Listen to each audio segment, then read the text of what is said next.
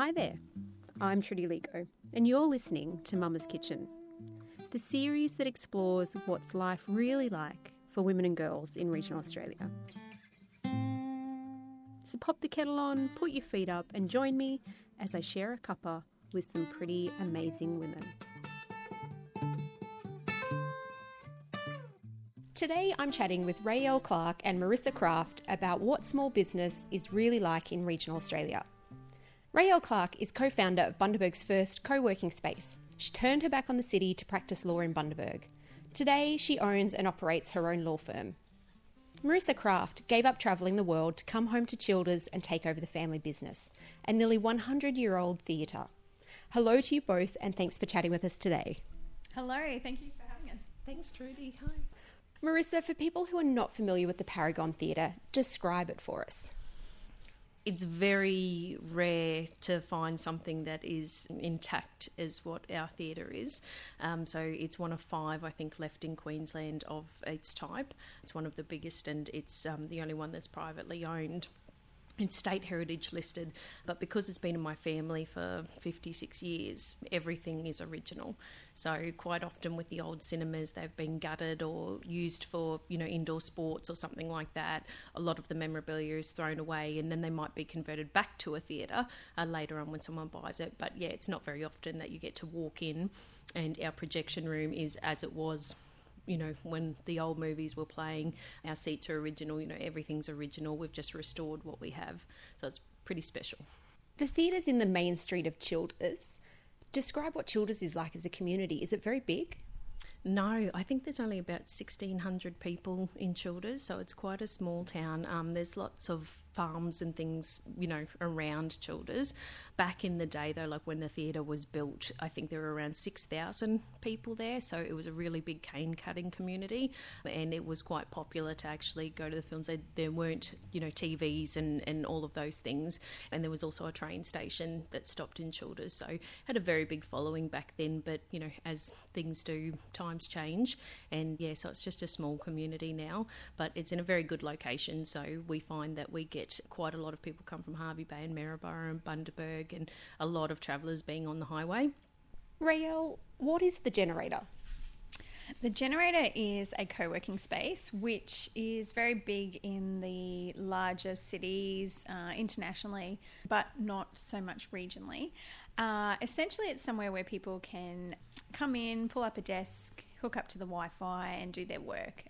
One of the ways, I guess, of describing it is if you work from home or work by yourself and like that, but do also like having the buzz of having people around you working, you can come here and, and have that. So, yeah, you can work from here. We run events here. We help start um, small businesses, so help support them uh, and, yeah, run the events tailored to those sort of things. And Rayelle, where did the idea come from? How did this get hatched? There were a group of us that worked for ourselves or were, Eleanor, for example, the other co founder, uh, was writing a book at the time. And so we would meet on sometimes a Thursday, I think, at a, at a coffee shop and invite anyone that was working for themselves. So we would all just sit and work. And sometimes it worked fantastically. You get a really good chunk of work done because there was nothing else to do. If you had a small question, you might be able to ask someone that was sitting at the table that was in that field but sometimes it wouldn't work so well. A couple of times we were at really busy cafes and there was mums groups behind us with screaming kids and it's really hard to take a work call when you've got that in the background. And we thought, oh, wouldn't it be great if we had a had a co-working space because we'd seen some of us had seen them a few months before and we're saying, oh, imagine if Bundaberg had one and then we thought, well, if we want one, we we have to make it happen and that's how it happened. Marissa, what have been the biggest challenges for you over the last few years in reopening? Oh, Lord, where do I even begin? the fact that my background is finance and accounting, and all of a sudden I had to do events and marketing and everything to do with this business and uh, reopening it. It certainly didn't take the direction at the start that we'd sort of planned. Uh, but you know everything happens for a reason. I'm a big believer in that. So yeah, so I think just working out what worked, what didn't work, how to balance it because um, everything comes out of our own pocket. So that was one of the hardest things was getting ourselves to a point where um, we almost couldn't pay the mortgage because of lack of people at the events and things like that. So um, yeah, so it was just changing everything and, and yeah, it's been a long road having three children like we didn't expect to have twins in that. I think that certainly that might trump everything else as far as the hardest thing. Yeah and juggling like doing the seven day a week business uh, and nights all of that the three babies not having the mum guilt all the time because they're not getting the attention that they need because you're trying to work as well. Just so so many challenges, but really really lucky that we've had the support we have from colleagues and and other people across different industries. Particularly in Bundaberg, we had a really good support network of people who sort of helped me keep the motivation to keep going um, and persisting with it, and helping me to learn from my mistakes, you know, and know where to go in the future. So, yeah, I feel very blessed in that regard. Both of you are operating businesses that are really unusual for the region, as in they are the only one of their kind. Rael, how well have people in Bundaberg understood what the generator is or what a co working space is? Yeah, that was probably our biggest hurdle. Uh, a lot of people have no idea what a co-working space is, so I guess education in that that side of thing and marketing is hard because you're sort of talking about this co-working and some people don't really understand what that is and until you actually come to the space it doesn't click. So it really was just about getting people into the space because once they were here, it was like, oh, I get it now. We still, like, I'm still constantly meeting people that say, oh, I see this thing about the generator. What is it? I've never been up there. And so, yeah, it's still, it's still a bit of a hurdle getting it out there. And Rael, why did a co working space appeal to you because you own and operate your own law firm, but most people think of a law firm as a as a traditional bricks and mortar building that you can walk into. Describe how you run your business. Yeah, excellent. So, when I first started, uh, I just had a small office I shared with a financial planner. Everything, I guess, was because it's Bundaberg, reputation, word of mouth. I'd, I'd worked here before. I've been a lawyer for about a decade. Scary to say. Um, so thankfully, I had a reputation, and people thankfully looked for me as well, which was really good. So I just had some sort of people that I'd regular clients or friends of friends that would contact me to do work so they'd come and see me there. Now, fast forward a few years, I've had a baby. I actually have one big client who has properties here but lives in Sydney, so everything is remote with him. Uh, so that works really well with a baby. And then I have some regular clients who contact me with work, and I'll say, "Oh, look, I've, I've got my baby," and they'll say, "Oh, we don't mind. You know, if your kid's screaming when you need to call us or something, or you need to go, that's okay." So if they're okay with that, I can still do it, but I'm probably not officially back for another year or so. But yeah, that means I can also use the generator. So if I want to work and have some people around me and just feel that bit of a bit of a buzz, bit of energy, I'll come here. I can also meet clients here if if they don't want to come to Bargara. And that is one of the big challenges that both of your businesses face is running a small business in an area that is actually quite poor. How do you work with that, Marissa, when you're in a business that's not an essential service? So what we do is uh, we've found that um, particularly with tourism, uh, like I remember a few years ago going to an Australian tourism workshop, and they had done like every year they do um, statistics, whatever, to work out like why people coming from overseas and why people travelling to you know domestic, all that. And they had said that number one thing people were wanting was an experience. So people were paying money for food. People were paying money for experiences that were unusual. Um, people aren't spending their money now on, or trying not to spend their money on things, you know, like things that are um, throwaway, I guess. Like they, they want something that means something to them. So the great thing about the Paragon is that um, that is what you get. So we sell an experience and it, you know you're stepping back in time and it's real old fashioned fun so yeah so people really love that and they're and they're happy to pay for that and we always keep costs really low which is one of the reasons why. So it's um, low so that we can get people in, and we understand ourselves that you can't always afford it. But I guess for us to survive, it should be a lot higher than what we do charge. But you know, you've got to have that happy medium somewhere, don't you? Like you either make people happy or you do something that is all about money. And so, yeah, so we tend to try and make people happy. Rael, starting business takes guts. How did you get the confidence to start the generator and to start your own law firm? Yeah, look, starting my own law firm was definitely much harder. uh, I guess the Law Society has a lot of regulations and rules that you have to follow and things you have to do uh, just to even get something simple as your bank account set up. You have to make sure you comply with certain things. I had to organise a safe, um, just lots of things like that. Plus, on top of that, you've got your normal business stuff like setting up a website, um, IT, everything. So, yeah, it did.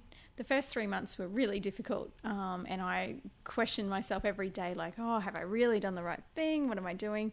But then once it gets going, it's so good. I found the generator a lot easier to start because we had two other people at the time. It was Dan, Eleanor, and myself. Uh, so you have that support. We're all very different backgrounds, um, very different personalities, which was actually really good because we all input sort of every side of the business and we almost had departments that we took care of. So I did the legal and finance. So it was a lot easier in that sense but we really jumped in, and so it was sort of hard to get. Well, it actually, it wasn't that hard, but getting the momentum and the cash and all that was really by a leap of faith. Yep. Did you ever stress about what was the right time to do it? Is it something that you held off and went, no, not yet, not yet, we'll do it now? Or did you just jump in boots and all? Oh, yeah, probably the opposite. We jumped in and then went, oh, should we have waited a bit longer? um, yeah, but amazingly, before we had even opened the doors, we had people um, that had faith in us and sponsored like certain things. So we had money just from people having faith that it would work. Do you think the generator would do better or worse if it was located in the city? In some ways, better because people know what it is. Um, you wouldn't have to focus so much on explaining and getting people in to understand what the concept is. However, in some of the big cities, they have more, so you're competing with other co working spaces. Marissa, why did you want to buy the theatre of your grandparents all those years ago? I was actually living in Melbourne at the time and I came home to visit them, and they had a contract on the table that they were going to sell it to somebody else. And I thought, well, I can't let it go outside of the family. And um, and so we went to the bank, and the bank didn't want to give us the money for it. It was that rundown, um, so we paid more than what it was valued at, uh, which made it interesting to try and get the loan. But then, um, yeah, it all went ahead, and I was, oh, I think, 22, turning 23 uh, at the time, and um, sort of all just caught up in it, not really thinking about the future. and yeah, it was it was purely just to to keep it in the family. And then I went and had a look at it for the first time in many many years, and thought, oh shit, what have I done? but fortunately enough, at the time, like because um, so as a as a uh, real estate investment, as far as uh, rental opportunity of it goes, um, it's actually a good investment. So back then we had the auditorium rented, we had the shops at the front rented, and we had the house rented. So it all did well in that regard. Um, any extra money went back into restoring it and then myself and my partner worked as well. Um, so it was all going really well. It was only when we decided, hey, let's move back and reopen it, that that was probably something in hindsight. If I could go back in time, I would probably change that because now the issue we face is that we've got a hundred year old building that needs a lot of restoration work still, even though we've done 11 years worth, and we no longer have that extra you know income to be putting into the building, and it really needs it um, because we're privately owned. We don't get um, you know government funding and, and that sort of thing, um, which makes it really hard with our venue. Um, but yeah, in for the town and for the people and everything, the best thing is for it to be a theatre, but for the building itself and probably for our family life, um, the best thing would be to have it all rented back out again because at least it would have a really good income to actually put into restoring the building. Yeah, so in hindsight, I probably, if I kept it rented for another five years and sort of reopened it next year, you know, probably would have been better because we would have had that five years of extra income to get the building to a better position. Um, and then, you know, having kids and they'd be a touch older and all of that sort of stuff. So, but can't look backwards. Hindsight makes it easier, doesn't it? How hard is it to make small business decisions when there is so many emotional concerns involved? You know, things like family story, family history. Has that been an ongoing issue for you? Every day yeah, every day. So, like I said before, my background is finance and accounting. So, when it comes to other people's businesses or when other people, I'm ruthless. You know, it's just it's about what's financially viable. But with the theatre, it's definitely it is not something that you do to make money. And unfortunately, it's it's purely sentimental. Like it's it's all of our feelings are caught up in it. I had my first kiss there when I was 13, hiding from my nonno and walking down the torch. Um, we got married there. Um, you know, we've had the twins there, and Eli was two when we moved out there. Like, we yeah, we we've got a lot personally and financially invested in it. So, yeah. You're both mums, you've both got little kids. Does being a small business owner give you more flexibility, Rael?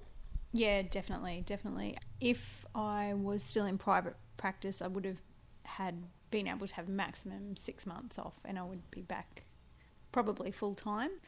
Um, so this way, I'm definitely not making as much as if I was still running my business full time but it means I get all the time that I want with my baby, which is really special. And I, I do feel privileged because I know a lot of people would love to have that and don't don't get that. Although some days I wish I was at work when when on the hard days. Um, but yeah, no. In overall, I, I do feel blessed, and I do think yeah, the small business helps with that enormously. Marissa, if you were to do it all over again, would you do anything differently? Yes, I do a lot of things probably differently, but in saying that, like I said to you, I'm a big believer in that everything happens for a reason. So, although, you know, when you think strategically, I think, yes, I should have done this, this, this, this, and this differently, we would have been in a better financial position. A um, little bit like how you said, oh, we went full, full guns blazing in the beginning. We did that with the theatre and we sort of put everything into reopening, and we probably should have done stages and, and everything like we did with the espresso bar. Like that was very much stages, and that's worked well in that regard. Um, so, yeah, we should have played it safer financially. We sort of thought it would get a lot more support in the beginning than it did. But yeah, as much as I'd love to still be living on the sunny coast or overseas and all of that, I think everything's happened probably the way that it should have. Just hopefully good things come around, you know, in the future, and it's not this hard forever.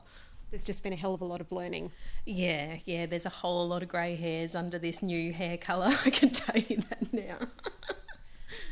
Rael, for anyone listening to this, and if they're toying with this idea in their head of a new business idea, and it's a bit unusual, and there's no other businesses out there like it, what advice would you give to them, having been through it yourself? I think the main thing that I found really helpful was that I contacted people who had started their own businesses. I also had a couple of people that I would consider really good mentors that maybe I hadn't even contacted for a couple of years. Um, and I contacted them and I just completely picked their brains. And I was amazed at how wonderful and helpful they were. One of the guys would contact me every couple of weeks. How's it going? Where are you at? Where, you know, have you got your business plan? What's going on? I was amazed at how helpful they were, but I've now realised when people come and ask me, I have all the time in the world because I know what that's like. So I think that would be my one tip is find people that have been in the same situation or you know you would consider mentors and get every piece of information you can from them because they will more than happy help. You've been listening to Mama's Kitchen Presented and produced by me, Trudy Ligo, this podcast has been made possible by the fabulous folks at Creative Regions. and with the generous support of the WOW Regional Voice Program, the Tim Fairfax Family Foundation, and ABC Wide Bay. You've also been listening to One More Round by David Szesztay from the Free Music Archive. Thanks for listening in.